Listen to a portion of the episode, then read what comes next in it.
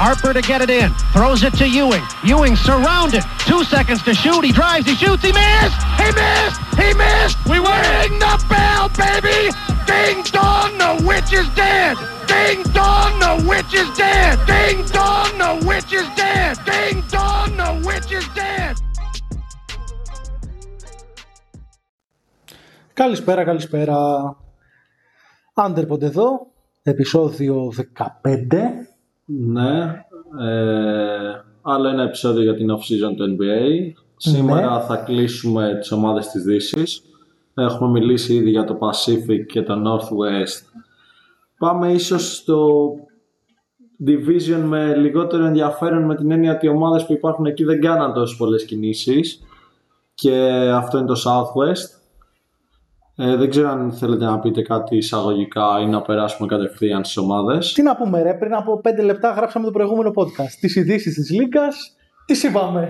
Δεν έχουν βγει καινούργιες από τότε. Αλλά οι ακροατές θα τα ακούν άλλη μέρα από το προηγούμενο podcast. Και να μαντέψω εγώ τι θα γίνει τις επόμενες μέρες για να πω καινούργια νέα στους ακροατές μας. Αν είχαμε χρόνο θα μιλάγαμε τώρα για τον Βεμπανιάμα, αλλά επειδή δεν έχουμε, θα το αφήσουμε για στη συνέχεια. Έτσι κι αλλιώς η κουβέντα για τον Βεμπανιάμα, όπως είπαμε, δεν είναι ακριβ... είναι επίκαιρη γιατί έπαιξε τώρα τα δύο παιχνίδια εντυπωσίασε, μπλα μπλα μπλα μπλα, μπλα, αλλά θα είναι κάτι το οποίο θα διατρέχει όλη όλη τη τη σεζόν μέχρι το draft, μέχρι και τα επόμενα 20 χρόνια της καριέρας του, ξέρω εγώ. Οπότε, Οπότε ξεκινάμε με το Memphis. ναι, Memphis Grizzlies. Ίσως από τις αποκαλύψεις, βασικά σίγουρα από τις αποκαλύψεις περσινή σεζόν. 56 νίκες, Ναι. δεύτερη στη Δύση στη regular season. Play-off αποκλείστηκαν από τους μελλοντικούς πρωταθλητές. Σε αρκετά ανταγωνιστικά παιχνίδια. Την είχαμε συζητήσει και αυτή τη σειρά σε προηγούμενο Ναι, ναι. podcast. Ε, λίγε, πολύ λίγες κινήσεις ε, στην off-season. Κυρίως το trade μεταξύ Melton και Danny Green με τους Ε, Sixers. Κυρίως πήραν, δώσαν μάλλον τον Διάντονι Μέλτον για να πάρουν το 23ο pick του φετινού draft. Το λέω αυτό γιατί ο Ντάνι Γκριν είναι με χιαστό, δεν ξέρουμε πότε θα γυρίσει, δεν ξέρουμε σε τι κατάσταση θα γυρίσει. σε αρκετά μεγάλη ηλικία για να πεις ότι γυρνάει από χιάστο και βοηθάει ε, άμεσα την ομάδα. Να δούμε, εγώ θα πω, μήπως χρησιμοποιηθεί και ως matching salary για κάποιο μελλοντικό trade του Memphis μέσα στη σεζόν. Βλέπε Jay Crowder, νομίζω βγαίνουν και τα λεφτά. Πιθανότατα, ναι. Ε, πάμε στις κινήσεις τους.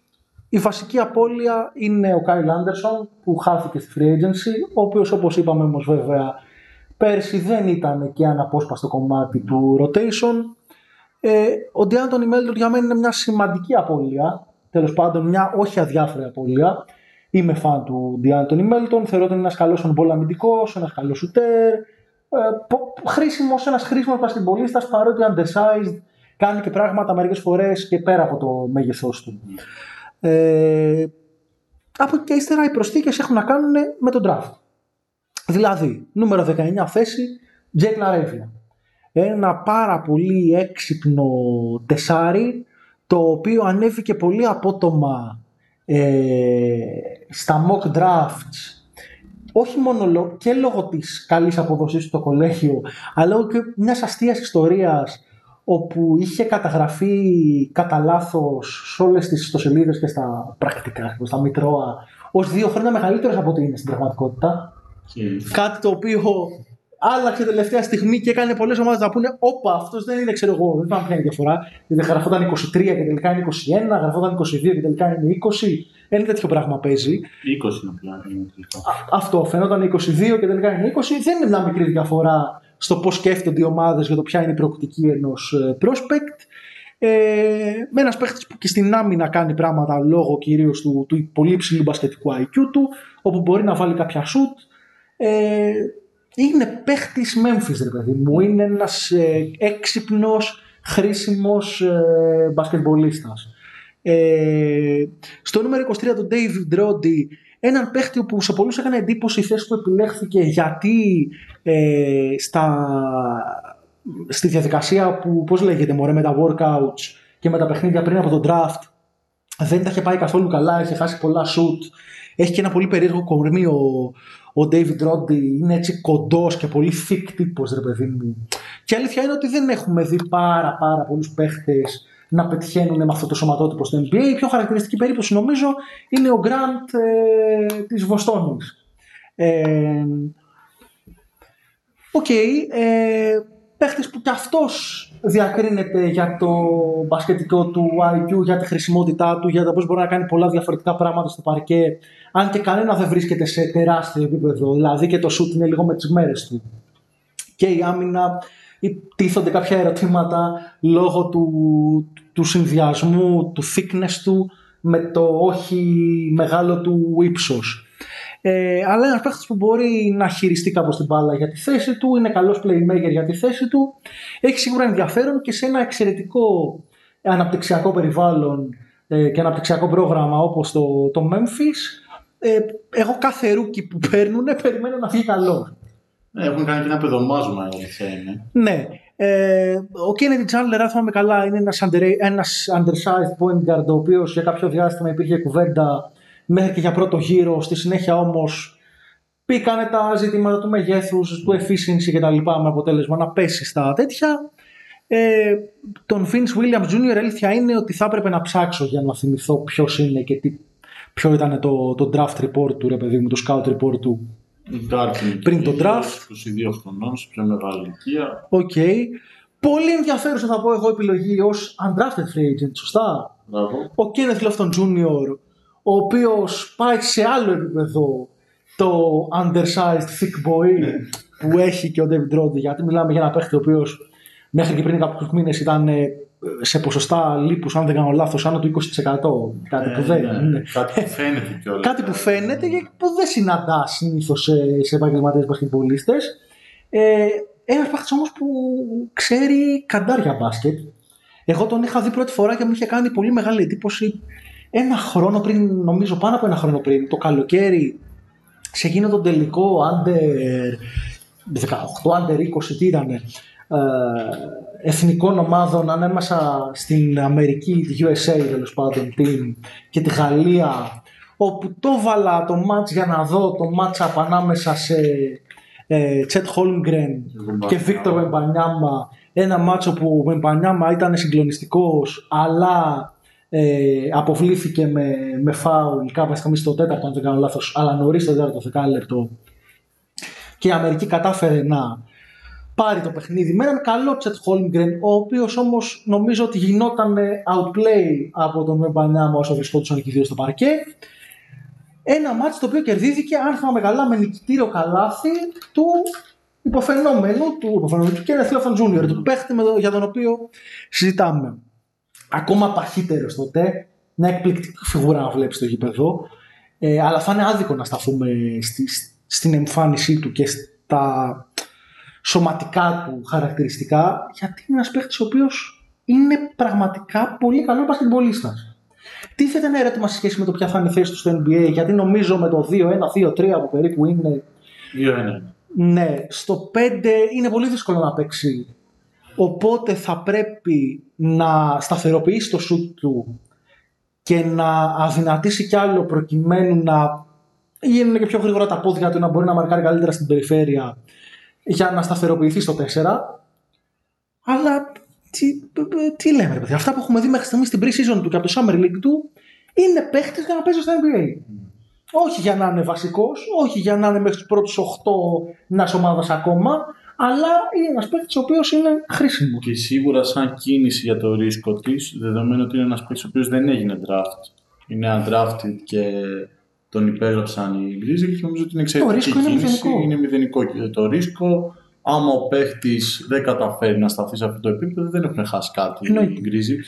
Ένα Τίποτα παίχτη απολύτως. που, που μπορεί και να ποστάρει, έχει post moves old school μπασκετμπολίστα και το γεγονός ότι λόγω των σωματικών του διαστάσεων έχει και χαμηλό κέντρο βάρους. Το αποτέλεσμα ήταν χαρακτηριστική η φάση που έβαλε ε, πλάτη στο Jet Holmgren στο Summer League και τον πήγε, το πήγε καροτσάκι μέχρι το καλάθι όπου και σκόραρε. Ε, δεν ε, ξέρω, δηλαδή οι Grizzlies έχουν αυτό το φανταστικό πράγμα, ρε παιδί μου, που άμα είσαι οπαδό τους είναι να τους χαίρεσαι πάρα πολύ. Και ακόμα και αν δεν είσαι οπαδό τους, είναι να τους χαίρεσαι ότι μπορούν να βρίσκουν απίστευτο value ε, με όχι θεωρητικά πολύ καλά picks. Ισχύει. Και όχι μόνο να βρίσκουν value, αλλά και να βελτιώνουν τους παίχτες αυτούς.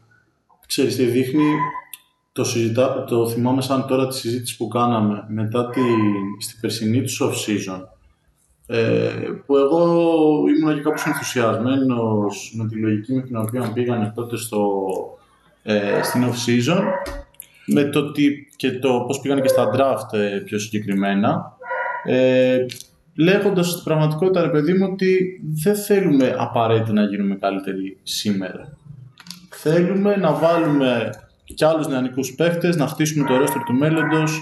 Γι' αυτό έκαναν και όλες τις κινήσεις που κατέληξαν στον Zaire Williams, τότε στο να τον πάρουν ε, πιο ψηλά στο draft, δίνοντας και τον Balance Union. Το ενδιαφέρον είναι ότι μπορεί να εμείς να λέγαμε όλα αυτά Μπράβο. και να λέγαμε ότι καλά κάνανε οι Grizzlies και δεν πήγαν να πούνε πάμε να τρέξουμε, να γίνουμε contenders, να κάνουμε το μεγάλο trade κτλ. Ε, πέρσι βγήκανε δεύτεροι στη regular season. Φτάσανε μέχρι ε, τον ε, δεύτερο γύρο Που ήταν και ανταγωνιστική. σε που έναν ήταν και βαθμό. ανταγωνιστική. Θα έλεγε κανείς ότι ίσως να ήταν καλύτερη στη μεγάλη εικόνα οι Timberwolves στον πρώτο γύρο, αλλά τι να κάνουμε κύριοι Timberwolves, ας κερδίσατε. Έτσι, δηλαδή είχαν πολλά breakdowns μέσα στους αγώνες οι Timberwolves και γι' αυτό το λέω, αλλά το να μην έχεις breakdowns είναι και να μπορείς να εκμεταλλευτείς τα breakdown του αντιπάλου είναι τα στοιχεία που χωρίζουν τις καλές από τις μέτριες ομάδες. Πολύ συχνά.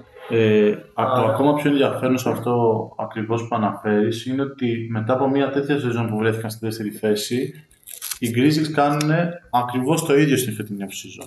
Δηλαδή δεν, εί- δεν είπαν σε καμία περίπτωση, τουλάχιστον προς το παρόν, γιατί έχουμε ακόμα καιρό, δεν ξέρω αν θα υπάρξει ε, κάποιο trade που θα θέλει να τους κάνει game winning now ομάδα. Αλλά παιδιά αυτή τη στιγμή οι Grizzlies έχουν τον μεγαλύτερο παίχτη τους 29 χρονών το Steven Adams που είναι κανονικά στο rotation γιατί ο Danny Green είπαμε ότι έχει χιαστό πιθανότατα μπορεί να μην βρίσκεται καν στο roster και ο επόμενος μεγαλύτερος παίχτης είναι στα 26 Ναι. για μια ομάδα που πέρυσι ήταν στη δεύτερη θέση καταλαβαίνουμε ότι εντάξει τουλάχιστον μια ομάδα μέχρι στιγμής που βλέπουμε που θέλει να πρωταγωνιστήσει σήμερα σχεδόν ποτέ δεν έχει τόσο νεανικό roster. Δηλαδή ο αριθμός των παιχτών που είναι από 20 με 23 χρονών στο roster είναι εξωφρενικό. Δηλαδή μιλάμε για νούμερα ο Κλαχώμα που είναι στη τελευταία θέση και προσπαθεί να κάνει draft κάθε χρόνο. Και παίχτες που είναι και αρκετά ταλαντούχοι. Είτε το ταλέντο τους αυτό ε, προμηνεί ένα all-star potential. Καλά. Υπάρχουν παίχτες που έχουν φτάσει ήδη και έχουν ξεπεράσει αυτό το ταβάνι τέλος πάντων όπως ο Τζάμποραντ. Αλλά ο Desmond Bain δεν θα ήταν παράλογο να πει κανείς ότι έχει το potential κάποια στιγμή να γίνει όχι 15 φορές All-Star, αλλά 2 φορές All-Star, 3 φορές All-Star στη Λίγκα. Ε, υπάρχει. Εκεί πρέπει να συζητήσουμε λίγο Τζάρεν Τζάκσον. ο Τζάρεν Τζάξον και λέω ότι πρέπει να συζητήσουμε γιατί ο Τζάρεν Τζάξον ξανατραυματίστηκε και θα μείνει έξω νομίζω για κάποιους μήνες, δύο, τρεις, δεν ξέρω πόσο θα είναι αυτή. Τέλος πάντων είναι ένα ζήτημα και αγωνιστικό αλλά και για τον ίδιο τον παίχτη ο, ο τραυματισμός αυτός. Λέω για τον ίδιο τον παίχτη γιατί έχει ξαναβγάλει. Είναι ένα κορμί που βγάζει τραυματισμούς.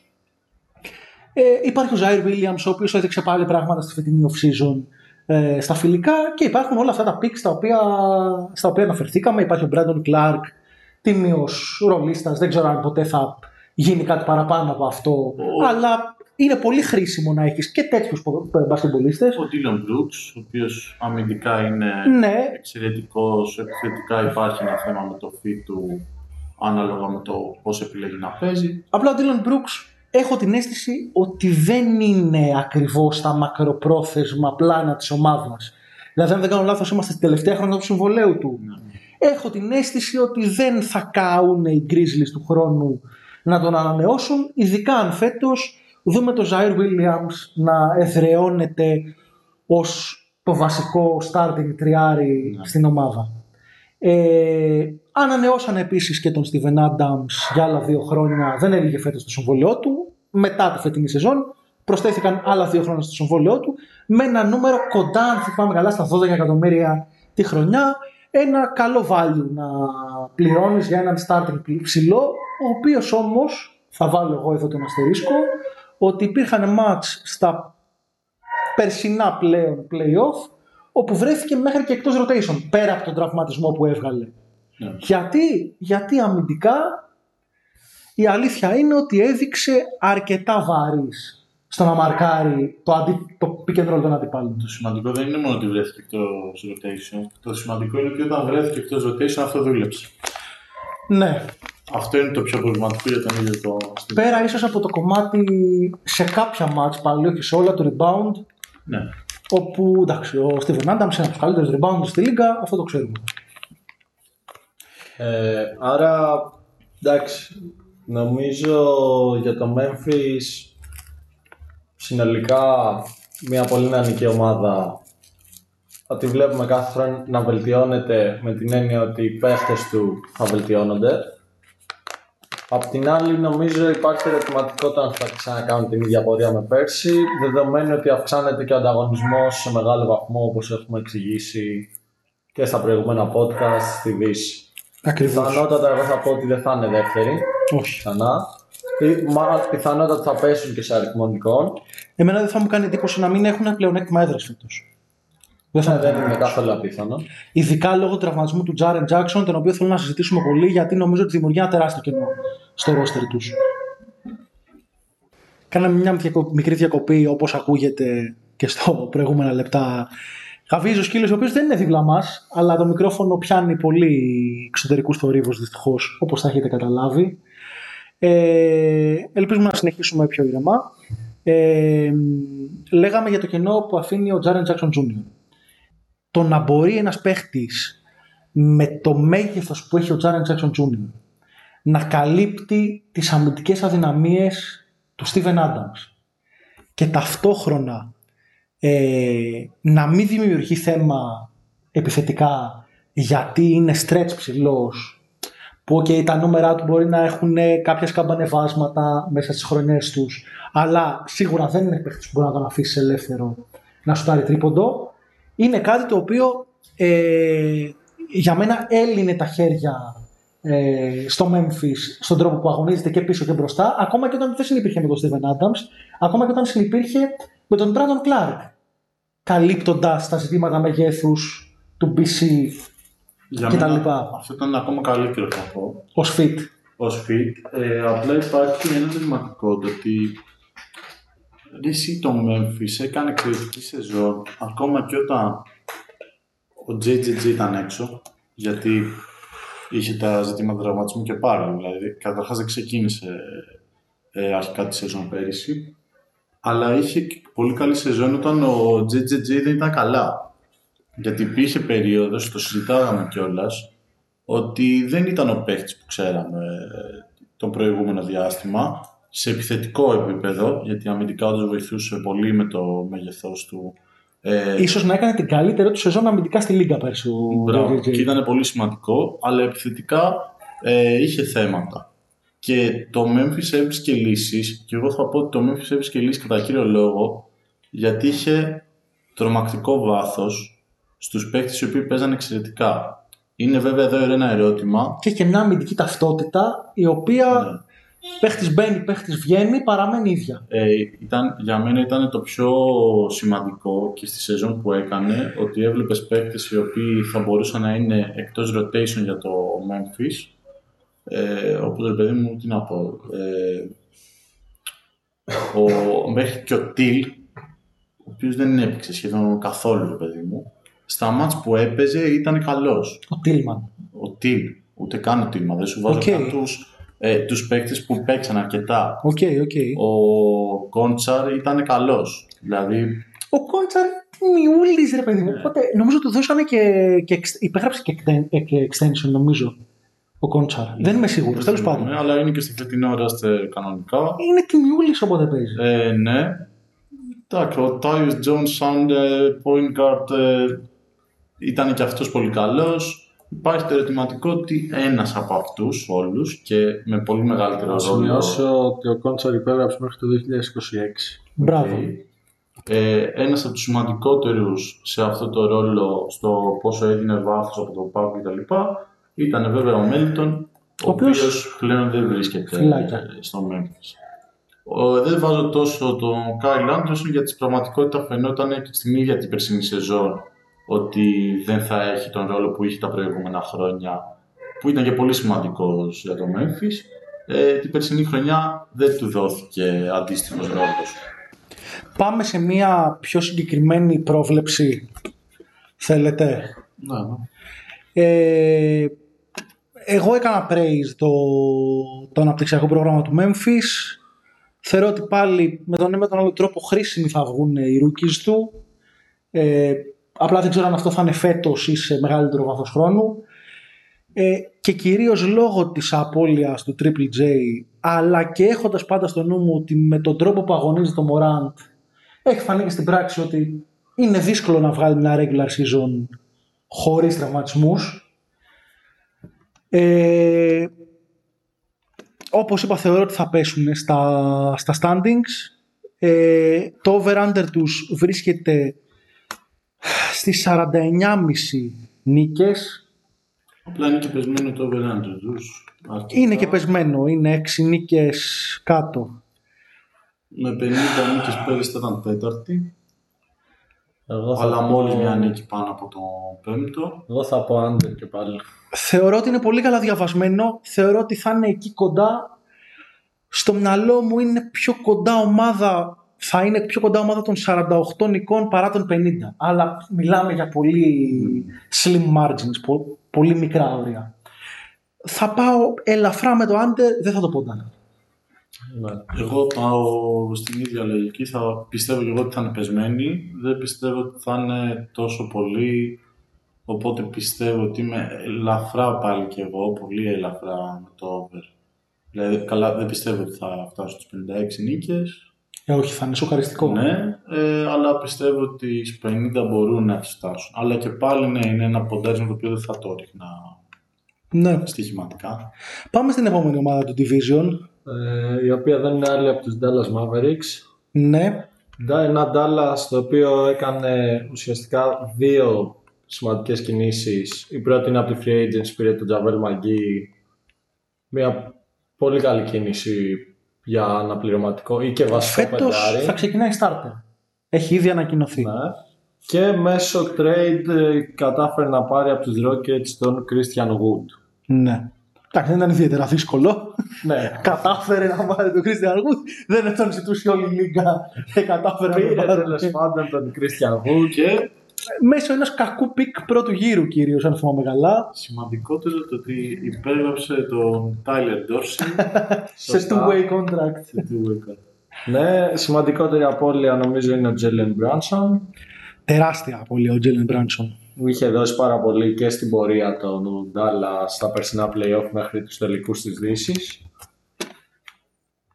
Ένα Dallas το οποίο περιστρέφεται γύρω από τον Λούκα Ντόνσιτς. Πιστεύουν ότι ένας χρή- πολύ χρήσιμος, κυρίως επιθετικά ψηλός, σαν τον Christian Wood, θα καταφέρει να, να βαθμίσει το παιχνίδι τους. Αλλά με δεδομένο το πώς πάει και η Δύση, εγώ δυσκολεύομαι να τους δω καλύτερους. Υπάρχει ένα αστεράκι ότι κάποιοι πιστεύουν ότι ο Ντόντσιτς φέτος θα είναι η χρονιά που θα διεκδικήσει το MVP. Τι Τα τελευταία αυτή, τρία ε. χρόνια πολλοί πιστεύουν Ναι. ότι φέτος θα είναι η χρονιά που... Δεν το βλέπω. Ε...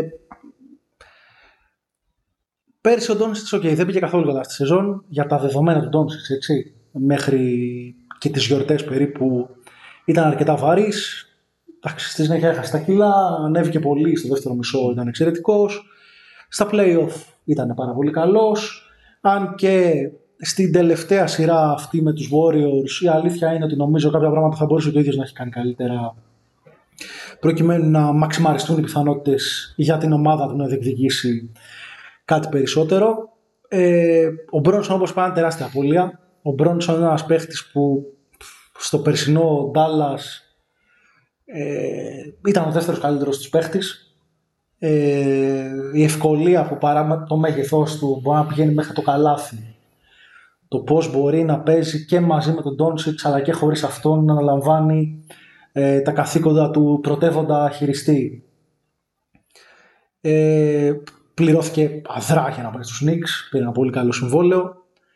Ε, αλλά δεν, δεν βλέπεις ένα παίχτη που μπορεί να προσφέρει αυτά που πρόσφερε ο Μπρόνσον. Καταρχάς, δεν- Θα πρέπει δεν να- υπήρξε αντικαταστάτης. Να... δεν υπήρξε αντικαταστάτης. Ε, στη θεωρία περιμένουν να είναι το ίδιο καλό με πέρσι και στην πραγματικότητα ακόμα καλύτερος ο Spencer Dinwiddie. Ε, δεν ξέρω αν μπορεί να δώσει τα ίδια πράγματα και η αλήθεια είναι ότι πέρσι δεν είχες απλά τον Τζένλι Μπρόνσον, είχες και τον Dinwiddie στους mm. τους τελευταίους μήνες ρε παιδί μου της σεζόν μετά τον trade με τους Wizards. Δηλαδή έχει συνύπαρξη τριών, των τριών αυτών παιχτών. Δεν είμαι ο, ο biggest fan του Christian Wood. Θεωρώ ότι αμυντικά he leaves a lot to be desired. Ε, ούτε σε συνθήκες ε, pick and roll είναι ο καλύτερος αμυντικός. Ούτε στο post έχει τη δύναμη να μαρκάρει τα θηρία της λίγκας. Ούτε στην περιφέρεια έχει τα πόδια να τα απεξέλθει. Ε, Σε τίποτα από αυτά μπορεί να μην είναι άθλιος, αλλά είναι σε όλα από average έως below average. Πιστεύω ότι θα πάρει θέση βασικού. Όχι, το έχουν ανακοινώσει ήδη ότι θα είναι έκτος, play, έκτος παίχτης ο Christian Wood. Ε, βασικός θα ξεκινάει ο, Μαγκή. ο Τζαβέλ Μαγκή. Ε, ο Τζαβέλ Μαγκή καλά θα αποκοστήσει, είναι μια καλή κίνηση. Πέρσι λέγαμε ότι είναι από τους καλύτερους backup ψηλούς στη Λίγκα. Έκανε μια πολύ, πολύ τίμια σεζόν στο Phoenix.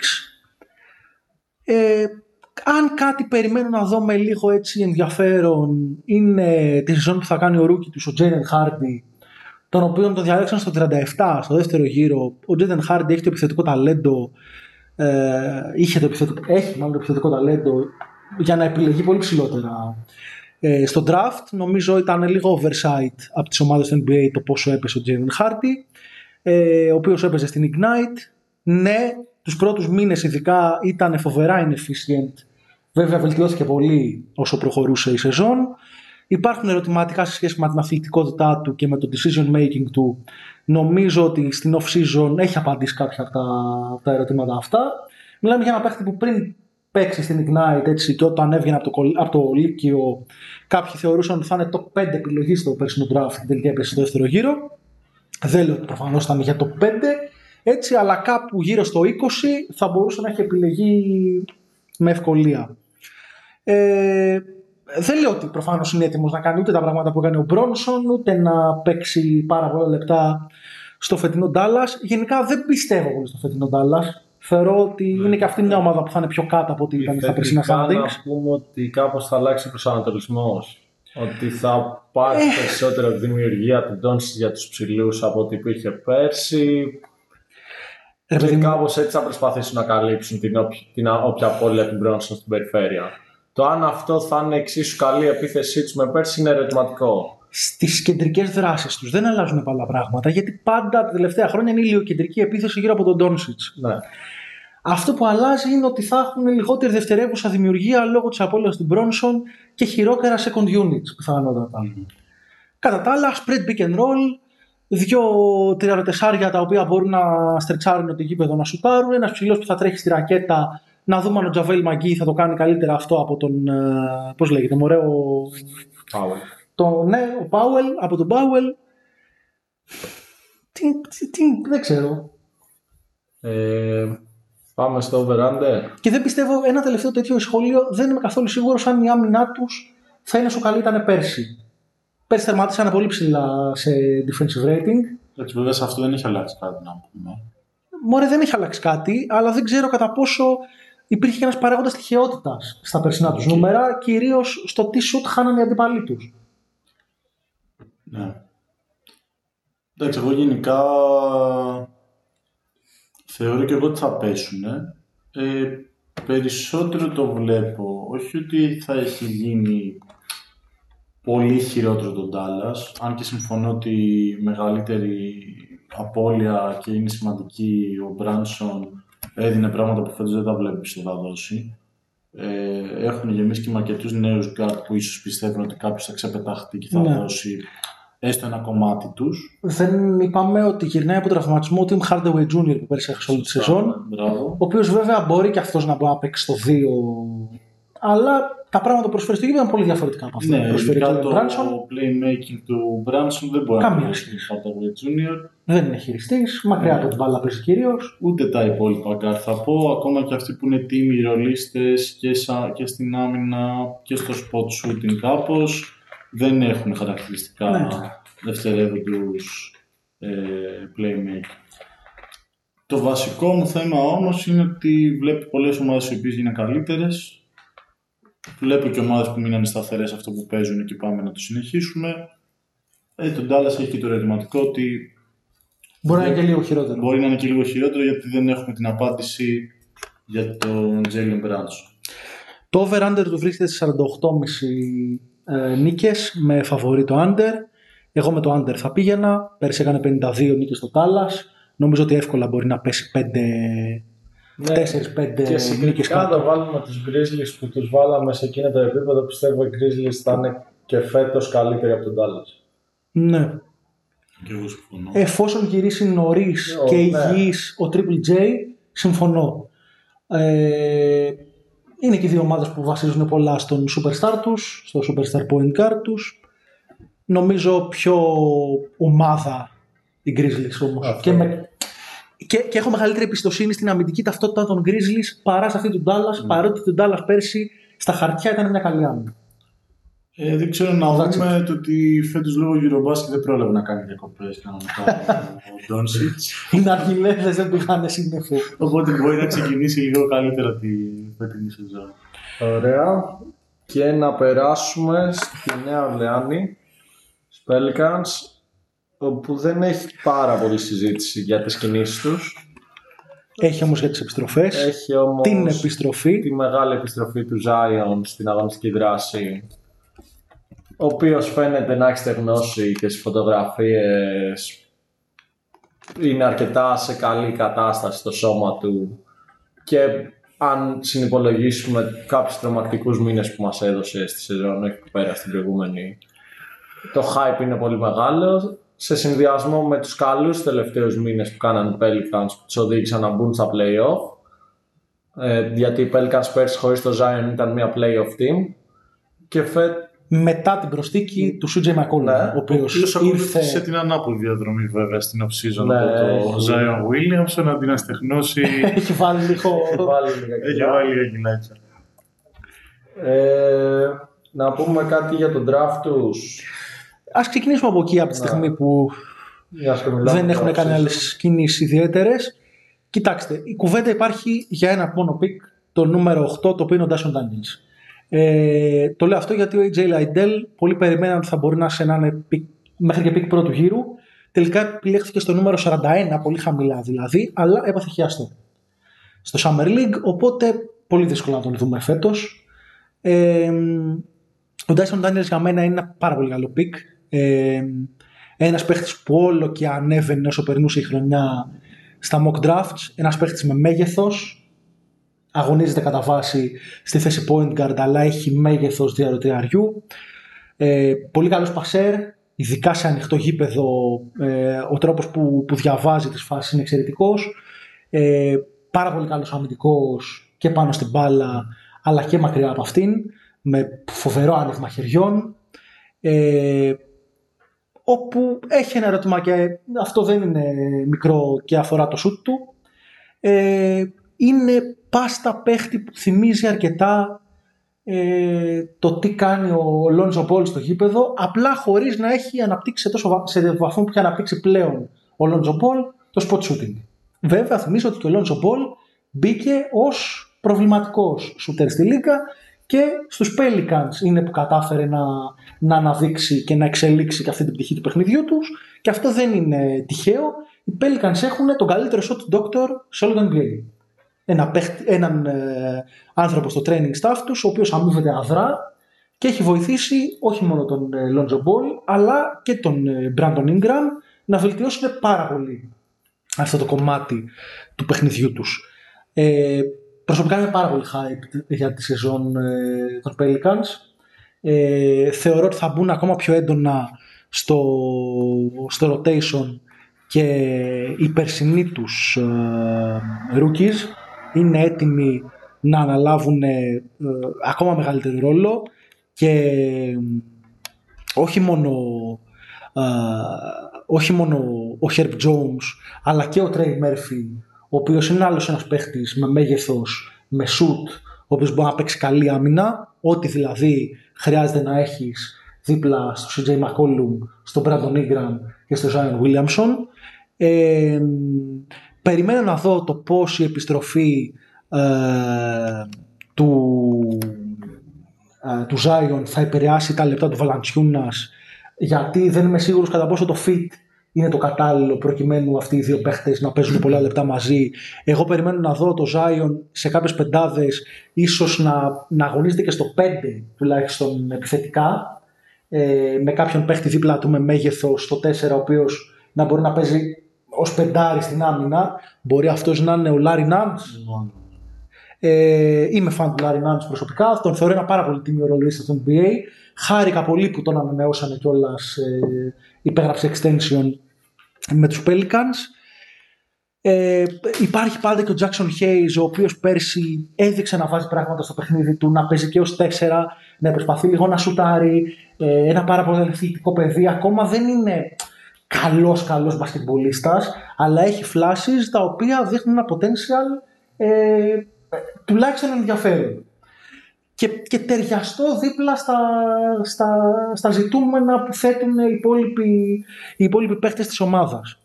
Ε, να το πω, δεν θα σοκαριστώ αν οι Pelicans διεκδικούν ακόμα και πλεονέκτημα έδρας μέσα στη σεζόν. Και Η υπερβολή του θα πω. Εντάξει, δεν λέω να πάνε για πρώτη, να διεκδικήσουν τέταρτη θέση. Για μένα είναι υπερβολή. Δεν θα πω ψέματα. Ε, εντάξει, δεν, δια- δεν διαφωνώ. Έχω και εγώ μεγάλο hype να δω και την επιστροφή του Zion. Φαίνεται ότι είναι αρκετά καλά.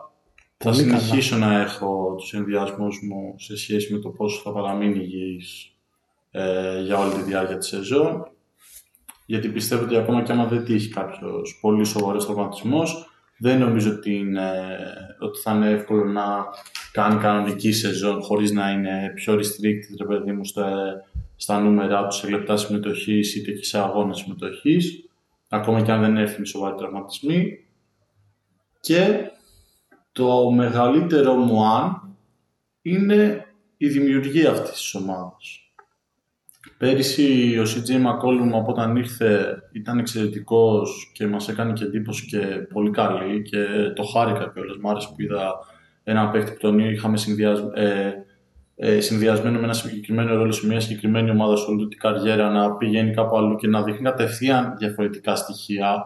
Δηλαδή, όντω. Point guard, γεια σας. Ναι, point guard και γεια σας και full on και μπράβο στον CJ McCollum. Αλλά είναι ερωτηματικό για μένα το αν θα συνεχιστεί αυτό τη φετινή χρονιά. Και είναι και ερωτηματικό το τι γίνεται πίσω από το CJ McCollum. Ποιος θα είναι ο επόμενος που θα. Χωσέ Αλβαράδο. Όχι με χαρακτηριστικά ενός true point guard που τρέχει τα pick and roll, όλα τα set κτλ. Αλλά ένας παίχτη που μπορεί να, βάλει, να δημιουργήσει χάος μέσα στο γήπεδο, να πρεσάρει παντού, ε, να τρέχει στο γήπεδο ακόμα και off ball στην επίθεση για να βρει ελεύθερα shoot. Ε, βέβαια, εντάξει, απλά ακόμα και σε νούμερα, δηλαδή πέρυσι, άμα το πάρεις σε μέσο όρο 15 λεπτών, εντάξει, οκ, για 15 λεπτά δεν είναι τόσο κακό. Είχε 2,8 assist. Αν ανέβουν τα λεπτά του και τον δούμε σε τέτοια επίπεδα, οκ. Ξε, ξεκαθάρισα ότι δεν θα είναι ακόμα και στα second unit, δεν θα είναι ποτέ ο βασικός χειριστής και ο βασικός δημιουργός ο Χωσέ Αλβαράδο. Τυπικά μπορεί να παίζει τη θέση του point guard, μπορεί να συνυπάρχει με τον Dyson Daniels στο rookie, ο οποίος είναι καλός πασέρ. Ε, μπορεί να συνεπάρξει στην αρχή τη σεζόν, δεν ξέρω αν θα πάρει κάποια λεφτά, ε, λεπτά ο Devonte Graham. Ε, το πώς θα σπάνε ακόμα και παίχτες ε, του βασικού rotation. Εγώ θα πω ότι πέρσι το, η Νέα Ορλεάνη πήρε και πάρα πολύ δημιουργία κατά τον Brandon Ingram, ο οποίος ανέβηκε πολύ σε επίπεδα playmaking σε σχέση με το τι είχαμε, το τι είχαμε συνηθίσει και σε decision making καλύτερος αλλά και ως ε, ε, γενικά πασέρ. Ε, υπάρχει πάντα το point Zion που είδαμε για κάποιους μήνες όσο ήταν υγιής και ήταν εξαιρετικός σε αυτό το ρόλο. Είχε σπάσει τη λίγα, συγγνώμη με, το, με τον τρόπο με τον οποίο έπαιζε. Δεν είναι... Ε, Καταλαβαίνω να το βάζω στο ερωτηματικό, αλλά νομίζω ότι είναι πολύ μικρότερο από το πώς το έχεις στο μυαλό σου. Εντάξει, να ξεκαθαρίζω ότι μιλάω, δεν δεν θέλω να πω ότι δεν θα είναι καλύτερη η Pelicans από πέρσι. Έτσι. Δηλαδή, αυτό το θεωρώ δεδομένο. Αχ, πες, κάνανε και 36 νίκες. Ναι, δεν ήταν. θεωρώ σίγουρα ότι θα ανέβουν. Το ερωτηματικό μου ήταν ότι στο κατά πόσο δεν τους πιστεύω ότι μπορούν όντως να διεκδικήσουν ε, την τέταρτη θέση. Έτσι. Δεν είναι στο άμα ε, θα είναι καλύτερη από πέρυσι, ακόμα και το, δηλαδή το να αποφύγουν τα play-in είναι κάτι το οποίο το βλέπω σαν γεγονός, μάλλον θα, Σαν ενδεχόμενο. σαν ενδεχόμενο μπορεί να ήμουν και πιο κοντά στο τι θα γίνει. Εντάξει, δεν ξέρω βέβαια, γιατί είναι, δηλαδή για μένα υπάρχουν τρεις ομάδες που δεν κουνιούνται από τις πρώτες θέσεις φέτος. Είναι το Golden State, είναι το, Το Denver. το Denver και είναι και οι Clippers. Οι τρεις ομάδες που για μένα δεν... Εντάξει, που βέβαια εκεί τα συζητήσαμε. Στους Clippers είπαμε παράγοντα τραυματισμοί, Ναι. στο Golden State είπαμε παράγοντας ενδοομαδικές σχέσεις κτλ. Αλλά οκ, έχεις δίκιο Ναι. σε αυτό που λες. Ε, και μετά υπάρχουν ε, αρκετά σκαλοπάτια που πρέπει να. Σκαλοπάτια εννοώ ότι κάθε ομάδα και για το Phoenix και για το Memphis και για τη, ε, για τη Minnesota.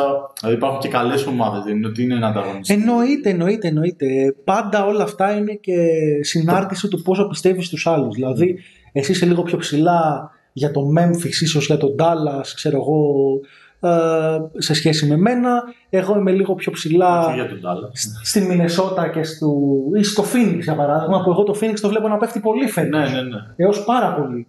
Ε, εγώ λέω, βλέπω να διεκδικεί την τέταρτη θέση σα- μετά από αυτή την τριάδα που είπες για παράδειγμα ε, η Μινεσότα ή η Νέα Ορλεάνη περισσότερο από κάποιους άλλους. Παίζει πάντα αυτό το, το balance. Ε, αν δεν έχει κάτι να προσθέσει ο Κωστής να πάμε και στο over-under τους. Πάμε. Είναι στις 44,5 νίκες.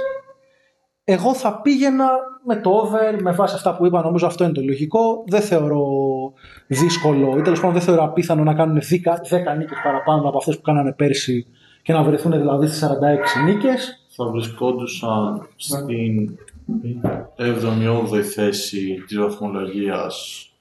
Ε, Ναι, δηλαδή, θα, θα βρισκόντουσαν, όπως λέγεται, στην ίδια θέση πέρσι με τη Μινεσότα. Μπράβο, μπράβο. Ε, εντάξει, νομίζω ότι είναι κάτι λογικό. Ε, ναι, όταν έχω πει ότι διεκδικούν, θα μπορούσαν να διεκδικήσουν Όχι. πλεονέκτημα, θα ήταν πολύ δύσκολο να πάω με το under, θα ήταν παράλογο. Το λέω γενικά, γενικά στο, σαν παρατήρηση. Ε, πιθανότατα και εγώ με το over θα πήγαινε. Μπράβο λοιπόν στους Pelicans γιατί ήταν ένα σωματείο το οποίο πέρασε δύσκολα, έχασε τον Anthony Davis όχι με άδικο τρόπο ρε παιδί μου, αλλά ήταν ένα superstar που είπε εγώ δεν παίζω άλλο εδώ πέρα που έγινε το trade, πήρε picks αλλά πήρε και κάποιους νέους παίχτες οι οποίοι ήταν ερωτηματικά. Δηλαδή, ο Ingram όταν αποκτήθηκε ήταν ερωτηματικό. Ο Lonzo μπορεί να μην βρίσκεται πλέον στο roster, αλλά εξελίχθηκε στους Pelicans, ακόμα και αν κάνανε το εκεί- λάθος να μην τον κρατήσουν. Αυτό. Ε, και να πούμε ότι οι Pelicans έχουν το pick πρώτου γύρου φέτος των Los Angeles Lakers. Ένα pick το οποίο υπάρχει πάντα η πιθανότητα να είναι πολύ πολύ καλό. Ισχύει αυτό. Ναι, είναι καλά με τους λέει και δεν μπορεί να είσαι σίγουρος μήπως είναι και... Όχι, δεν καταλαβαίνεις. Εγώ θέλω να καταλήξω ότι δεν ξέρω αν υπάρχει καλύτερο fit για τον Ομπανιάμα από το να πάει να παίξει δίπλα στον Ζάιον. Εντάξει, εγώ το έχω πει αυτά και νομίζω είναι το, κα- η καλύτερη πάση για να μιλήσουμε με την επόμενη ομάδα ότι ο Γουεμπανιάμα δεν θα είναι θέμα τύχης το που θα καταλήξει αλλά Θα το πάει- στήσουν, ναι. αλλά θα πάει με κορδελίτσα στο, στο Στο Σαν Σαν Αντώνιο. Αντώνιο. Ε, ναι, εντάξει, τώρα Εδώ ο νέος Ντάνκαν να χτίσουμε την επόμενη δυναστεία γύρω από, το, από ένα ψηλό κτλ. έχει περάσει και τόσο αυτός ο άνθρωπος ο Πόποβιτς που νομίζω ότι του χρωστάει ένα δώρο η Λίγα έτσι, για τα τελευταία του. Ε, δεν ξέρω αν θα προλάβει να τον προπονήσει. Δηλαδή, δεν θα είναι φέτος τελευταία του χρονιά. Δηλαδή, Είμαι πόσα σίγουρος. χρόνια Δεν λέμε είμαι σίγουρος. δεν θα είναι φέτος την τελευταία του χρονιά. Μένει φέτος που έχει να προπονήσει, θα τα συζητήσουμε. Το εντάξει, είπα ε, χάρη υπερβολής κάποια στιγμή για κάτι περίεργους και εδώ πέρα εντάξει δεν, δεν κατάλαβα πραγματικά. Αλλά, Ε, εντάξει. εγώ καταλαβαίνω. Καταλαβαίνω ότι οι Spurs είπαν ότι πρέπει επιτέλους να πάρουμε την απόφαση να πάμε σε ένα ολικό, στην πραγματικότητα rebuild. Ήδη από πέρσι είχαν χάσει βασικό κομμάτι του κορμού τους στο όνομα του Ντεμάρ Ντερόζαν, έτσι. Ήδη πέρσι είχαν πέσει πολύ ε, στα standings, αν και εν τέλει καταφέραν να κατακτήσουν τη δέκατη θέση και να ε, χάσουν τελικά να μην μπουν στα play-off, αλλά να υπάρχουν στο play να δώσουν για αυτό τον αγώνα. Ε, μια ομάδα η περσινής πέρσι, η οποία σε πολύ πολύ μεγάλο βαθμό βασιζόταν πάνω στον Ντεζάντε Μάρεϊ, ο οποίος πλέον δεν βρίσκεται στους Spurs αλλά στην Ατλάντα. Ε, νομίζω αυτή είναι η βασική κίνηση την οποία πρέπει να συζητήσουμε σε σχέση με την off-season. Ε, το perspective από τη μεριά της Ατλάντα θα το συζητήσουμε σε επόμενο podcast και πιστέψτε με έχω πάρα πάρα πολλά να πω. Από εκεί και πέρα ε, ήταν ένα trade το οποίο νομίζω ήταν καλό και για τους Spurs. Συμφωνώ, εντάξει, ακόμα και αυτό που λέω για το, ε, το περίεργο. Εντάξει, έχετε στο πόσο έχει καταλήξει ένα ρόστα το οποίο εντάξει, δεν ξέρω, είναι πολύ δύσκολο να είναι ανταγωνιστικό στο NBA με οποιαδήποτε ομάδα. Εντάξει, το, τους λόγους που γίνανε, προφανώς καταλαβαίνω και εγώ και ήταν λογικό κάποια στιγμή και το Σαν Αντώνιο να πει ότι εντάξει, φτάνει με την τριότητα, ε, πάμε να διεκδικήσουμε τον Κάτι καλύτερο. Κάτι καλύτερο. Ε, οι Spurs δίνοντας τον Ντιζάντε Μάρεϊ και τον Τζοκ Λάντεϊλ ο οποίος δεν βρέθηκε καν στην πραγματικότητα στο roster της Ατλάντα, έγινε κατευθείαν waive, μάλλον trade για λεφτά στο Phoenix. Αποκτήσανε τον Ντανίλο Γκαλινάρι, τον οποίο και κόψανε, γιατί το συμβόλαιό του δεν ήταν εγγυημένο για την επόμενη σεζόν. Μικρή παρένθεση, πολύ άσχημα νέο της off-season, ο τραυματισμός του Ντανίλο Γκαλινάρη, ο οποίος έπαθε χιαστό λίγο πριν το Eurobasket και δυστυχώς θα χάσει το μεγαλύτερο κομμάτι της σεζόν. Είναι μια πολύ σημαντική απώλεια για τους Celtics, οι οποίοι τον είχαν προσθέσει στο ρόστερ τους και περιμένουν να τους δώσει κάποια ποιοτικά λεπτά επιθετικά. Αποκτήσανε όμως, και αυτό είναι το ζουμί για το Σαν Αντώνιο, ε, ένα pick ε, protected ε, το οποίο το πήραν από τους Hawks αλλά είναι pick της Charlotte protected για του χρόνου, για το 2023 αν θυμάμαι καλά... Της ξε... που είναι της Νέας Υόρκης στην πραγματικότητα. Όχι, όχι. Ε, το είχαν αποκτήσει Α, οι ναι. Hawks ναι, ναι. από τη Νέα Υόρκη στον trade για το Cam Reddish. Έχεις δίκιο, έχεις δίκιο. Αλλά original το pick ήταν της Charlotte okay. και είναι, αν θυμάμαι καλά, το 14 protected. Κάποια στιγμή θα συζητήσουμε για τη Charlotte, την οποία φέτος τη βλέπω να είναι άθλια. Στην pre-season χάνει μέχρι, έχασε μέχρι και από ομάδα G League. Ε, σε πολύ κακή κατάσταση η Charlotte. Νομίζω είναι ένα pick το οποίο δεν ξέρω κατά πόσο είναι πραγματικό first round pick, γιατί μετά από 2-3 χρονιές που είναι protected, καταλήγει σε 2 second round picks. Και το μικρότερο protection που έχει είναι, αν θυμάμαι καλά, όχι, είναι σίγουρα ένα από τα δύο, δεν είμαι σίγουρος τι από τα δύο την τελευταία χρονιά, ή top 10 ή top 12 protected. Okay. Εφόσον η Charlotte μπει σε μια διαδικασία πάλι επαναχτισήματος γύρω από τον Λαμέλο Ball, γιατί όλα τα υπόλοιπα γύρω τους δεν, δεν υπάρχουν πλέον με κάποια σταθερότητα. Είτε αφορά αυτό τον Miles Bridges που δεν θα ξαναναφερθούμε στην περίπτωσή του, είτε τον Hayward που γερνάει, είτε τέλος πάντων τους rookies που δεν φαίνεται να βγαίνουν καθόλου στη Charlotte. Είναι ένα pick το οποίο υπάρχει ερώτημα κατά πόσο είναι πραγματικό first. Από εκεί και ύστερα όμως πήραν ένα first round pick unprotected παρακαλώ για το 2025, άλλο ένα first round pick unprotected για το 2027 και την ενδιάμεση χρονιά το 2026 οι Spurs πήραν ένα first round swap, δηλαδή έχουν την επιλογή άμα τους συμφέρει να ανταλλάξουν το δικό τους pick με το pick της Ατλάντα για το 2026. Εντάξει, καλό deal για okay είναι το μια ομάδα που θέλει να κάνει rebuild, ότι παίρνει δύο first round pick που είναι unprotected. Είμαι ε... με τη άποψη ότι δεν είναι κάτι ακραίο, γιατί όταν πρωτοβγήκε το trade υπήρχε κουβέντα ότι α, οι Hawks που πόσο πολλά πράγματα δώσανε και πω, πω, πω τα picks που είναι unprotected και πω, πω, πω το συμβόλαιο του Μάρεϊ που λήγει σε δύο χρόνια, αυτά θεωρώ ότι είναι υπερβολές. Mm. Ο νεανικός κορμός της Ατλάντα υπάρχει και είναι σε μεγάλο βαθμό λοκαρισμένος με εξαίρεση τον Ντεζάντε όπου εάν και εφόσον ε, το pairing πετύχει δεν υπάρχει κανένας λόγος να μην ανανεώσει με την Ατλάντα. Θυμίζω ότι είναι ένα trade το οποίο έγινε και με τις ευλογίες ε, της management εταιρείας στην οποία ανήκει και ο Τρέι και ο Ντεζάντε Νομίζω είναι δύσκολο εφόσον πάει καλά η επόμενη διετία να σπάσει το δίδυμο αυτό. Ε, καταλαβαίνω γιατί το κάνανε οι Spurs. Ok value είναι, κομπλέ value είναι, απλά δεν είναι ότι γδύσανε για τους Hawks. Ε, κατά τα άλλα, κάνανε κάποια ενδιαφέροντα picks ε, στο φετινό draft. Ο Τζέρεμι Σόχαν στο νούμερο 9, ένας παίχτης ε, ο οποίος έτσι είναι βγαλμένος από το καλούπι στυλ Draymond Green με περισσότερο σουτ βέβαια ο Τζέρεμι Σόχαν ε, χωρίς να είναι σουτέρ. Ένα τεσάρι το οποίο μπορεί να κουβαλήσει και την μπάλα, μπορεί να δημιουργήσει, μπορεί να μαρκάρει πιθανότατα από 1 έως 5 ε, αναμένεται να το δούμε. Μπορεί την πρώτη χρονιά μπορεί να μαρκάρει πεντάρια, να μην μπορεί να μαρκάρει πεντάρια, αλλά νομίζω σε βάθος χρόνου μπορεί να γίνει ένας πραγματικά positionless, positionless αμυντικός ε, όπως ο Draymond. Ε, ενδιαφέρον pick, άγουρος ακόμα, αλλά ε, παίχτης που, για να το πούμε και έτσι, δίπλα στο Βεμπανιάμα. Ναι, ναι, ναι. Γιατί ανέφερες πριν το πού θα πάει του χρόνου ο εξωγήινος ε, μπορεί να δημιουργήσει ένα pairing το οποίο και αμυντικά και επιθετικά θα βγάζει, θα βγάζει νόημα. Και επειδή αναφέρθηκε στο άγουρος, να πούμε ότι ήταν συνολική λογική φέτος το πώς κινήθηκαν στο draft της Εννοείται. Spurs, που δείχνει κιόλας ότι όντως πάμε για ένα rebuild το οποίο του δίνουμε ένα βάθος χρόνου, δεν πάμε να πετύχουμε κάτι άμεσα.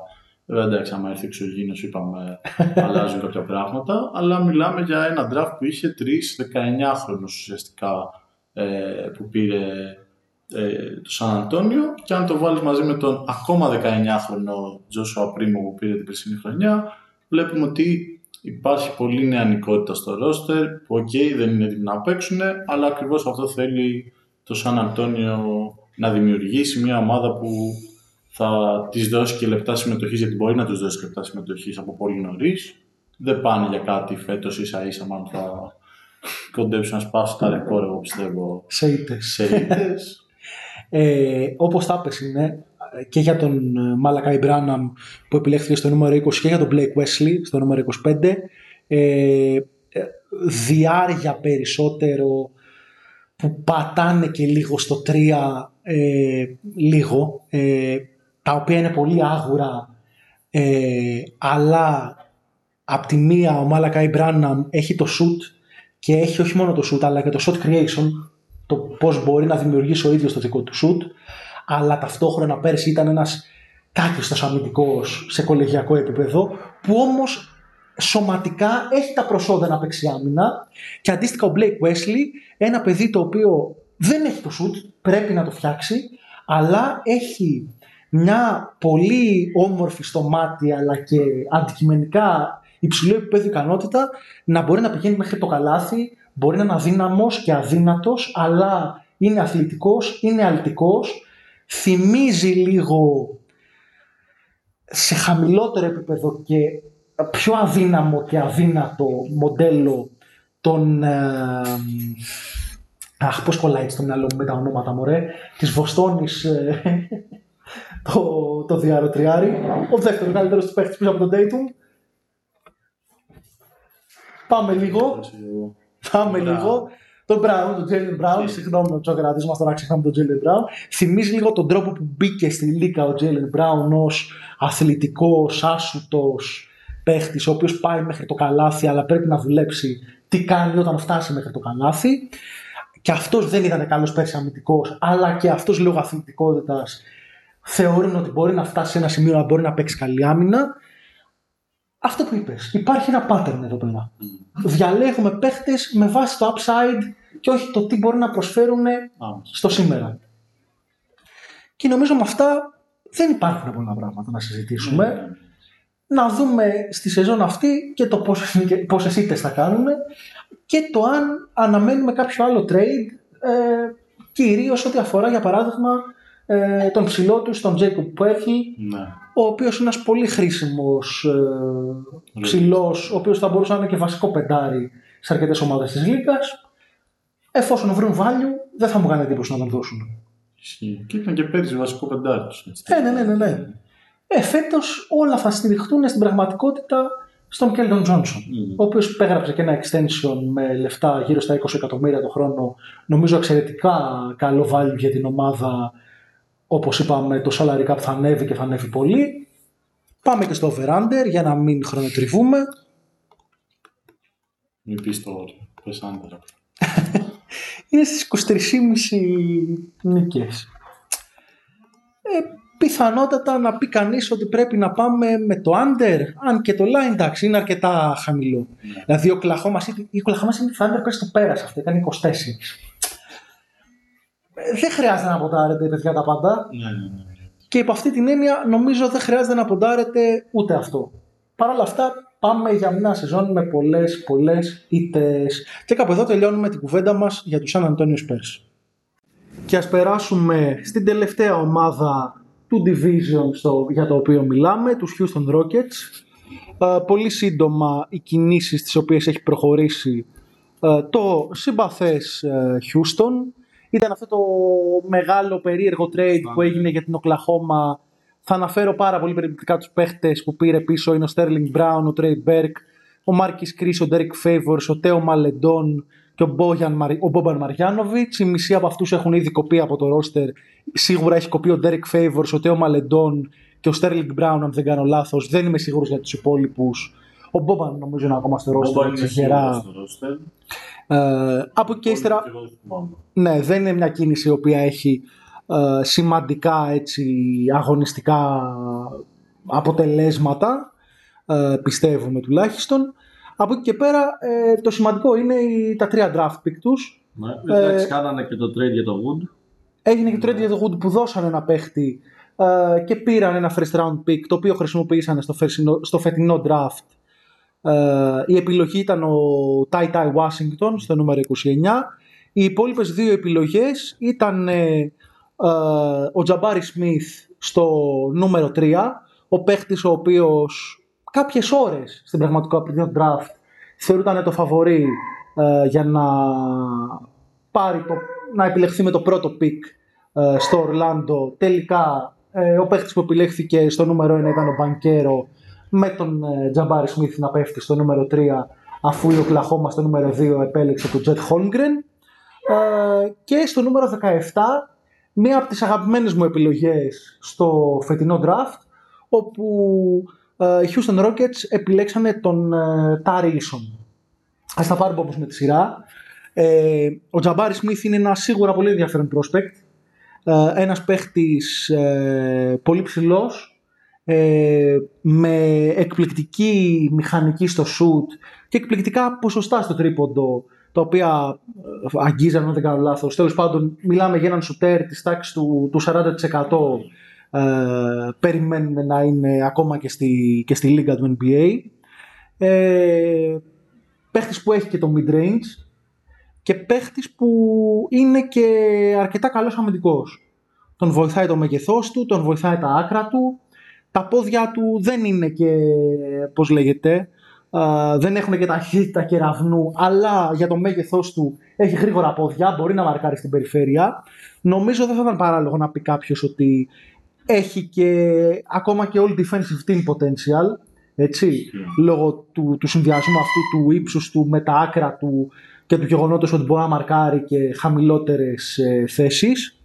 Ε, από εκεί και ύστερα, εμένα θα με φόβιζε ως επιλογή για νούμερο ένα pick σε ένα draft, γιατί το επιθετικό του πακέτο, τουλάχιστον αυτή τη στιγμή που μπαίνει στη Λίγκα, δεν είναι πλήρες. Είναι ένας παίχτης ο οποίος μπορεί να σουτάρει, επειδή είναι πολύ ψηλός και έχει και ψηλό release, μπορεί να σουτάρει και πάνω από ε, τους αντίπαλους που τον ε, μαρκάρουν. Ωστόσο, δεν μπορεί να δημιουργήσει το δικό του σουτ με ευκολία πέρα από κάποια, ε, πώς λέγεται, ε, backstep. Ok. Ε, και το βασικό του όπλο είναι το μέγεθός του που τον κάνει να μπορεί να σουτάρει πάνω από τους αντιπάλους του. Δηλαδή, ε, το επιθετικό του πακέτο θυμίζει λίγο ε, γηραιό Γκαλινάρι, λίγο Michael Porter Jr. Ναι. Ε, την ίδια στιγμή δεν είναι καλός στο χειρισμό της μπάλας. Τουλάχιστον για ένα παίχτη που συζητιόταν μέχρι και για νούμερο ένα pick. Δεν είναι εύκολος ο τρόπος με τον οποίο μπορεί να πάει μέχρι το καλάθι. Ακόμα δεν είναι ένας ε, πάρα πολύ καλός ε, cutter. ε, νιώθω ότι ε, ενώ είχε ένα skill το οποίο είναι σε πραγματικά elite επίπεδα, αυτό το σουτ, το υπόλοιπο πακέτο έχει περισσότερα ερωτηματικά από ότι θα ήθελες να έχει ένα pick, νούμερο ένα pick. Για το νούμερο 3 είναι πολύ καλή επιλογή. Εγώ δεν θα σου κρύψω ότι στη συζήτηση τότε για το ποιος θα ήταν το νούμερο ένα pick ήταν το δικό μου pick για το νούμερο ένα. Το Ανα- θυμάμαι, γι' αυτό το έβαλα στην κουβέντα για να το συζητήσουμε. Αναγνωρίζω βέβαια όλα αυτά που λες. Θεωρώ ότι θα ήταν high risk επιλογή του να πάνε όντως στην επιλογή τους στη θέση νούμερο 1, αλλά αυτό ακριβώς που λες ότι για τη θέση νούμερο 3 νομίζω ότι δεν υπήρχε συζήτηση για το ότι θα πάρει αυτή τη θέση δεδομένων των επιλογών των άλλων ομάδων στις δύο πρώτες θέσεις. Είναι ερώτημα για μένα κυρίως το κατά πόσο θα μπορεί ε, να δημιουργήσει στην καριέρα του ε, βασικά να καταφέρει στην καριέρα του να δημιουργεί το δικό του shoot μετά από τρίπλα. Δηλαδή, αν ένα πράγμα μένα μου βγάζει ότι μπορεί να φτάσει σε elite επίπεδο επιθετικά, γιατί αμυντικά νομίζω ότι είναι ένας παίκτης ο οποίος, ε, όπως είπες, έχει τις δυνατότητες να φτάσει σε All NBA επίπεδο. Και στην ε, pre-season, έδει- ειδικά στο Summer League, έδειξε και έτοιμος αμυντικός. Ναι, ναι, ναι, ναι. Αλλά είναι μεγάλο ερώτημα το αν θα μπορέσει κάποια στιγμή να δημιουργεί ο ίδιος το shoot του. Ε, εντάξει, εγώ έχω ξαναεκφράσει πολλές φορές το πόσο σημαντικό θεωρώ και το mid-range, ε, ε, την απειλή από, από εκείνο το σημείο ε, για το μπάσκετ. Νομίζω αν το καταφέρει αυτό που βέβαια όμως δεν το βλέπουμε προς το παρόν, ε, όντως έχει δείξει μεγάλη αδυναμία ε, στο να μπορέσει να δημιουργεί ο ίδιος το σου του, τότε θα μπορούμε να μιλάμε και ίσως να ήταν εντάξει, σε σχέση πάντα με το τι θα κάνουν και οι υπόλοιποι, ότι θα μπορούσε να ήταν και επιλογή για το νούμερο 1. Να πω ότι την έχει την ε, γκαλινάρικη, θα επιμένω αυτή η κίνηση του να υποδεχθεί την μπάλα ε, στο mid-range, στη- από μέση απόσταση και να γυρίσει και να σουτάρει γιατί ε, είναι μακρύτερος, ενώ βάζω μέσα ύψος και χέρια, από τους περισσότερους παίχτες που θα κληθούν να το μαρκάρουν ε, στη Λίγκα. Ωστόσο, λείπουν τα post moves για να μπορέσει να πάει σε διαφορετικές επιλογές, ίσως και από ένα fade away mid-range shoot, να, να μπορέσει να γίνει λιγότερο προβλέψιμο στο παιχνίδι του. Βέβαια, όταν, είσαι, όταν μπορείς να σουτάρεις από τέτοιο ύψος, πάνω από το, ξέρω εγώ, 90% το, ή το 85% των παιχτών της Λίγκας, μπορεί και να μην χρειάζεται. Θα δούμε. Ναι. Θα Ε, δούμε. ξέρεις, σε αυτό ήθελα να το συζητήσουμε κάποια στιγμή. Εντάξει, δεν ξέρω αν ισχύει, μα πιθανότατα δεν ισχύει κιόλας, αλλά δεν είναι πολλές οι χρονιές συνεχόμενες που πηγαίνοντας στο draft ακούμε για τουλάχιστον δύο-τρεις παίχτες οι οποίοι πολλοί παρουσιάζονται, ξέρω εγώ, και σαν ο νέος Ντουράν, γιατί είναι πάρα, έχει πάρα πολύ Ω, ψηλά καλά. άκρα και θα σουτάρει πάνω από τους υπόλοιπους. Και δεν ξέρω, κάποια στιγμή φτάνεις στο σημείο να λες: ρε παιδιά, αφού όλοι έτσι καταλήγουν. Δηλαδή, από ποιον θα σουτάρει από πάνω; ναι, ε, ε, είναι όντως ένα πρόβλημα αυτό. Δηλαδή, βλέπουμε και ότι χτίζονται ομάδες όπως το Τορόντο, το οποίο είναι όλοι ψηλοί, αδύνατοι, αθλητικοί, που κάπως μπορούν να σουτάρουν. ε, όχι σουτέρ το 40% αλλά παίχτες που έχουν και αυτό το χαρακτηριστικό. Υπάρχει το φετινό Ορλάντο το οποίο ε, έχει κάποια line-ups όπου ε, συνυπάρχει ο Φραντς Βάγνερ με τον Wendell Calder Jr. και τον Paolo Banquero. Ε, Η φετινή- το φετινό Cleveland που άμα το σκεφτείς περσινά ειδικά ε, θα έπαιζε με το Μάρκανε Το περσινό περισσότερο ναι, το περσινό Cleveland. περισσότερο αλλά σκέφτεσαι το περσινό Cleveland που, θα είχε, που είχε το Μάρκανε, το Mobley και το Jared Allen στην ίδια πεντάδα Προφανώς θα είχε άλλα προβλήματα, okay, αν πολύ καλά τα πήγανε, αλλά στην άποψη θα σουτάρω πάνω από τον αντίπαλο. ναι, ναι, ναι. Δεν μπορεί να Εντάξει, υπήρχες, η να- αλήθεια είναι ότι ο Mobley με τον... ε, ο Mobley, ok, έχει, έχει potential να, να φτιάξει το σουτ του. Ε, ο Jared Allen δεν νομίζω ότι είναι ένας παίχτης που θα σουτάρει ποτέ. Όχι, όχι, το βάζω αμυντικά. Χωρίς να χρειάζεται. Το βάζω αμυντικά. βάζεις αμυντικά. Ναι, Αμυντικά. ok, ok, ναι, το καταλαβαίνω. Ε, Τέλος πάντων, ενδιαφέρον pick ε, και καλό pick. Δηλαδή, τουλάχιστον πριν το draft, ε, δεν νομίζω ότι υπήρχε πολλή κουβέντα ε, για τους τρεις τουλάχιστον πρώτους παίχτες Ναι. έτσι, για το ποιοι θα είναι οι τρεις πρώτοι. Μπορεί να υπήρχε για το ποια θα είναι η σειρά των πρώτων τριών, αλλά για το ποιοι θα είναι οι τρεις πρώτοι δεν υπήρχε κουβέντα. Τώρα, το να μπορεί να τον ξεπεράσει σαν καριέρα ο ένας παίχτης π.χ. σαν τον Jaden Ivy, μπορεί να μην είναι και απίθανο γιατί μιλάμε για ένα guard πάρα πολύ αθλητικό, ε, ο οποίος είναι καλός χειριστής της μπάλας, ο οποίος και στο shoot του δεν είναι ε, κακός. Είναι ένας παίχτη που έχει ψηλό ταβάνι, έτσι. Ε, αλλά από εκεί και ύστερα νομίζω ότι έχει ένα upside το οποίο είναι πολύ ενδιαφέρον και ένα two-way potential το οποίο είναι πάντα ε, χρήσιμο σε κάθε ομάδα της ε, λίγκας.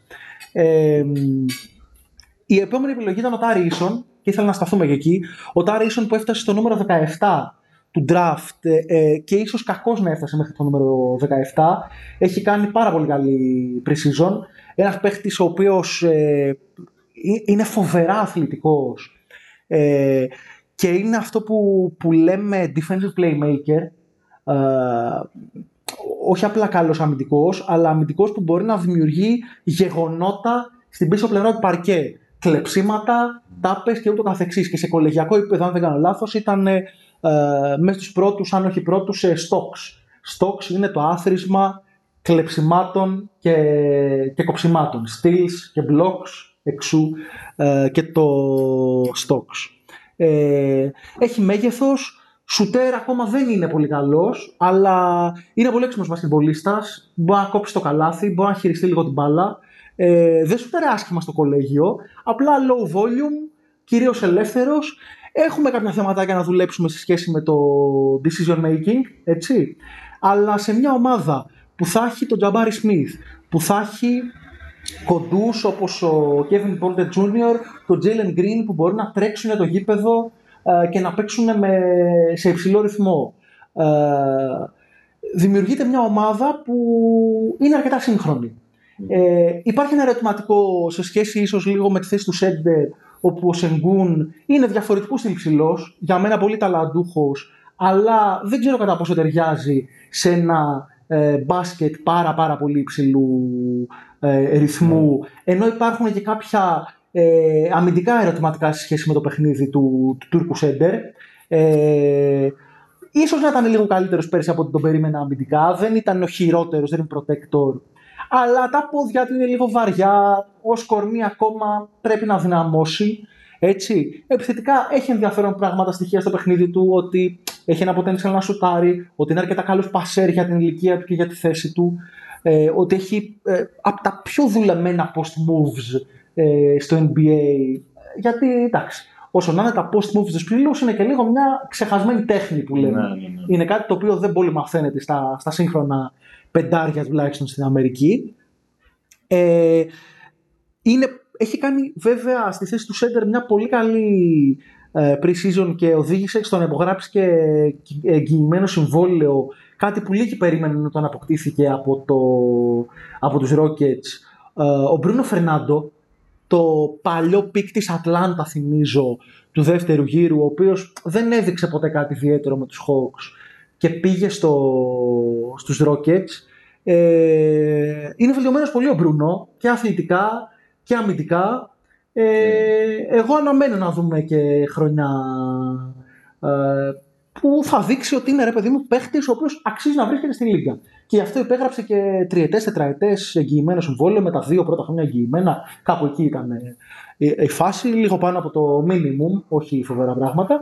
Αλλά ένας παίχτης που είναι ο πρώτος Αγγολέζος, μια πολύ όμορφη ιστορία γιατί είναι ο πρώτος παίχτης από την Αγγόλα ε, που παίζει ε, στο NBA που ήταν καλό στο κολέγιο ο Μπρούνο Φερνάντο πλέον πήρε και τα, και τα χρήματά του ε, μακάρι να η πορεία του να είναι όσο πιο ανωδική γίνεται. Ναι, και με βάση το ρόστο του Ρόκι, εντάξει. Είναι δεδομένο ότι θα έχει πάρα πολλά λεπτά συμμετοχή σίγουρα τη φετινή σεζόν. Ε, τρίτο πεντάρι έτσι αλλιώ είναι ο Μαριάνοβιτς που ακόμα και αν είναι καλός δεν μπορεί να παίζει ε, πολλά λεπτά. Είναι Ναι. δεδομένο αυτό, οπότε θα τον δούμε σίγουρα φέτος και το τι μπορεί να κάνει. Το, τον Μπόμπαν πολλές ομάδες τον θέλουν, τον θέλουν και για τα vibes του. Είναι Ναι, από τους ναι, πιο ναι. συμπαθητικούς ανθρώπους στον κόσμο, ξέρω Ναι, εγώ. ναι. Αυτό που βγάζει προς τα έξω. Ένας παίκτη που δεν γκρινιάζει ε, ακόμα και να μην παίζει. Ε, να συζητήσουμε όμως και για την τελευταία επιλογή των Rockets στο draft. Νούμερο 29, όπως είπαμε, Ty Ty Washington. Ένας παίκτη που μέσα στη χρονιά στα mock drafts ε, βρισκόταν μέχρι και στο top 15, έτσι, βρισκόταν στο, στο lottery. Τελικά έπεσε στο, στο 29 στους Rockets. Μια ενδιαφέρουσα επιλογή ενός point guard, ο οποίος ε, μπορεί να παίξει ε, και μακριά από την μπάλα. Ε, το έκανε στο κολέγιο σε ένα πρόγραμμα που δεν φημίζεται για το πόσο βοηθάει τα guard του να δείξουν πράγματα το Kentucky. Ε, το Κεντάκι είχε ήδη ε, άλλο ε, μεγαλύτερο σε ηλικία point guard, το οποίο δεν ήταν NBA material, αλλά είναι από αυτά τα κολεγια, τους κολεγιακούς παίχτες που σε αυτό το επίπεδο έχουν καπαρώσει τη θέση, με αποτέλεσμα στο πρώτο μισό τουλάχιστον της χρονιάς ο Τάι Τάι να παίζει μακριά από την μπάλα. Στη συνέχεια τραυματίστηκε ο βασικός point guard, ανέλαβε ε, καθήκοντα ο Τάι Τάι. Βέβαια και ο Τάι Τάι έβγαλε τραυματισμούς στο κολέγιο. Ε, μιλάμε για ένα παίχτη ο οποίος έχει ε, μια πληθώρα skills. Ε, είναι ικανοποιητικός πασέρ, είναι ικανοποιητικός σκόρερ. Στο κολέγιο σούτερ με 35% στο τρίποντο. Δεν είναι κακό σούτερ, αλλά δεν υπάρχει κάποιο skill του το οποίο να, ε, να σε εντυπωσιάζει σε ένα απίστευτο βαθμό. Δεν ξέρω τι ακριβώς ε, μπορεί να έχεις στο παιχνίδι το οποίο να είναι elite. Σίγουρα έχει όμως πολλά πράγματα τα οποία είναι above average, δεν είναι και πολύ κοντός, είναι στο, στο 1,91 περίπου. Ε, νομίζω μια καλή επιλογή για τη θέση στην οποία επιλέχθηκε και σε μια ομάδα που δεν έχει και καθαρούς, ε, καθαρό point guard γιατί ο Kevin Porter Jr. δεν είναι καθαρός point guard έτσι. Ναι, ουσιαστικά θα κάνει είναι και ο Jalen Green, αλλά ούτε αυτός το μπορείς να το πεις. Όχι, όχι. Καθαρός shooting guard ο Jalen Green. Ακόμα και αν είναι παίχτη που έχει την μπάλα στη χέρια του και Ναι, ναι, ναι. δεν είναι και ο χειρότερος πασέρ στον κόσμο. Ε, μπορεί να βρει κάποια λεπτά. Νομίζω έχει χάσει κομμάτι της pre-season, αν δεν κάνω λάθος, με τραυματισμό. Ε, αυτά. Δεν ξέρω αν υπάρχει κάποιος άλλος ενδιαφέρον παίχτη που έχουμε να συζητήσουμε ή μπορούμε να το κλείνουμε και το κομμάτι των Rockets. Όχι, νομίζω το, το μεγαλύτερο κομμάτι της φετινής σεζόν είναι να δούμε και τα φετινά τους draft pick, αλλά και τα περσινά και συγκεκριμένα το Jalen Green. Εγώ έχω μεγάλο ενδιαφέρον να δω πώς θα τα πάει φέτος και το πόσο θα έχει βελτιωθεί σε σχέση με την περσινή χρονιά. Είμαι λίγο πιο χαϊπαρισμένος γι' αυτό σε σχέση με το πώς ήμουνα και πέρυσι. Αυτά, εντάξει, τώρα ομάδα που θα κάνει λίγες νίκες, πιθανότατα. Ε, ναι. Μάλλον Να ναι. περάσουμε και στην πρόβλεψή μας για τα under over. να περάσουμε 20. Στις 23,5 νίκες δίνεται. Θα πάω με το under. Νομίζω. Πιστεύω επειδή, λόγω αθλητικότητας θα καταφέρουν να είναι ανταγωνιστικοί σε αρκετά παιχνίδια. Δεν βλέπω να νικάνε πολλά από αυτά. Ε, να πούμε για τον Jalen Green έτσι δύο λόγια αφού περάσαμε και την πρόβλεψη τουλάχιστον εγώ. Να πω ότι τον περιμένω καλύτερο φέτος Βασικά τον περιμένω ε, ακόμα καλύτερο φέτος, γιατί έμεινε η εικόνα σε πολλούς ότι ο Τζέλεν Γκριν πέρυσι ήταν κακός, ενώ δεν ήταν. Δεν μπήκε καλά τους πρώτους μήνες, ήταν αρκετά άστοχος. Μετά το All Star Break ε, ήταν πολύ βελτιωμένος. Σούταρε πολύ καλύτερα. Ε, έφτιαξε και το decision making του. Θέλουμε να τον δούμε ε, να βελτιώνεται ακόμα περισσότερο σαν χειριστής στο pick and roll. Θέλουμε να τον δούμε ακόμα περισσότερο να γίνεται ένας καλύτερος αμυντικός. Ε, δεν ήταν καλός αμυντικός πέρσι ο Τζέλεν Γκριν. Ε, μέγεθος δεν έχει, όχι όμως την αθλητικότητα. Νομίζω ότι είναι μια χρονιά που, που θέλουμε να δούμε παίχτες με αθλητικότητα και με offensive upside, αλλά και κάποιους με defensive upside, να βελτιώνονται και να αποκτούν χημεία ως ομάδα, ακόμα και αν αυτό δεν οδηγήσει σε πολλές νίκες. Εντάξει, εγώ αμυντικά δεν νομίζω ότι βλέπω τους Rockets να ανεβαίνουν πάρα πολύ και νομίζω αυτό επηρεάζει αντικειμενικά και τον ίδιο τον Jalen Green. Δηλαδή δεν είναι ότι Λες. βρίσκεται σε μια πολύ καλή αμυντική ομάδα και ο ίδιος κάνει underperform στο συγκεκριμένο κομμάτι του παιχνιδιού. Νομίζω ότι συνολικά οι Rockets έχουν τα θέματα τους. Βάλανε πάντως, επειδή το είπαμε και στον draft, βάλανε δύο παίχτες στη θέση 3-4, Τζαμπάρι και Τάρι Ίσον, που έχουν αμυντική ταυτότητα. Ναι, ναι, απλά αυτό νομίζω είναι και πιο μελλοντικό. Ναι, Δηλαδή, 100%. Αναφερθήκαμε και, ας πούμε, και συγκεκριμένα για το Σενγκούν. Εντάξει, είναι ένα πεντάρι που δεν μπορεί να σου προσφέρει και την αμυντική ασφάλεια πίσω. Ε, εντάξει, όσο και αν είπαμε για τον Φερνάντο ότι προφανώς και θέλουμε να τον δούμε και φέτος να δούμε πώς πώς θα τα πάει, αλλά ούτε αυτός είναι παίκτης που περιμένεις να δει να κλειδώνει τις αντίπαλες όχι. επιθέσεις. Ε, και εντάξει, έχουμε αναφερθεί πάρα πολλές φορές ότι άμα δεν έχεις ένα τέτοιο center στην ομάδα που να μπορεί να σε βοηθήσει για να βοηθήσει και παίκτη οι οποίοι αμυντικά να είναι λίγο πιο κάτω, ε, θα φαίνονται τα προβλήματά τους και περισσότερο. Ειδικά όταν μιλάμε για μια νέα ομάδα που θέλει και καθοδήγηση Ναι. αμυντικά. Εσείς τι θα πάρετε στο under over. Ε, και εγώ στο under είμαι. Ναι, και εγώ πιστεύω δύσκολα θα ανέβουν ε, πάνω από τις 20 24 νίκες ουσιαστικά. Ε, εντάξει, θα είναι μια ενδιαφέρουσα ομάδα να την παρακολουθείς. Έχεις πολύ ταλέντο. Ε, αλλά ναι, δεν θα είναι μια χρονιά που θα κερδίζουν φέτος. Αλλά το μέλλον είναι μπροστά τους, πιστεύω. Ωραία, ωραία. Με αυτά και με αυτά τελειώσαμε και το ε, Southwest Division.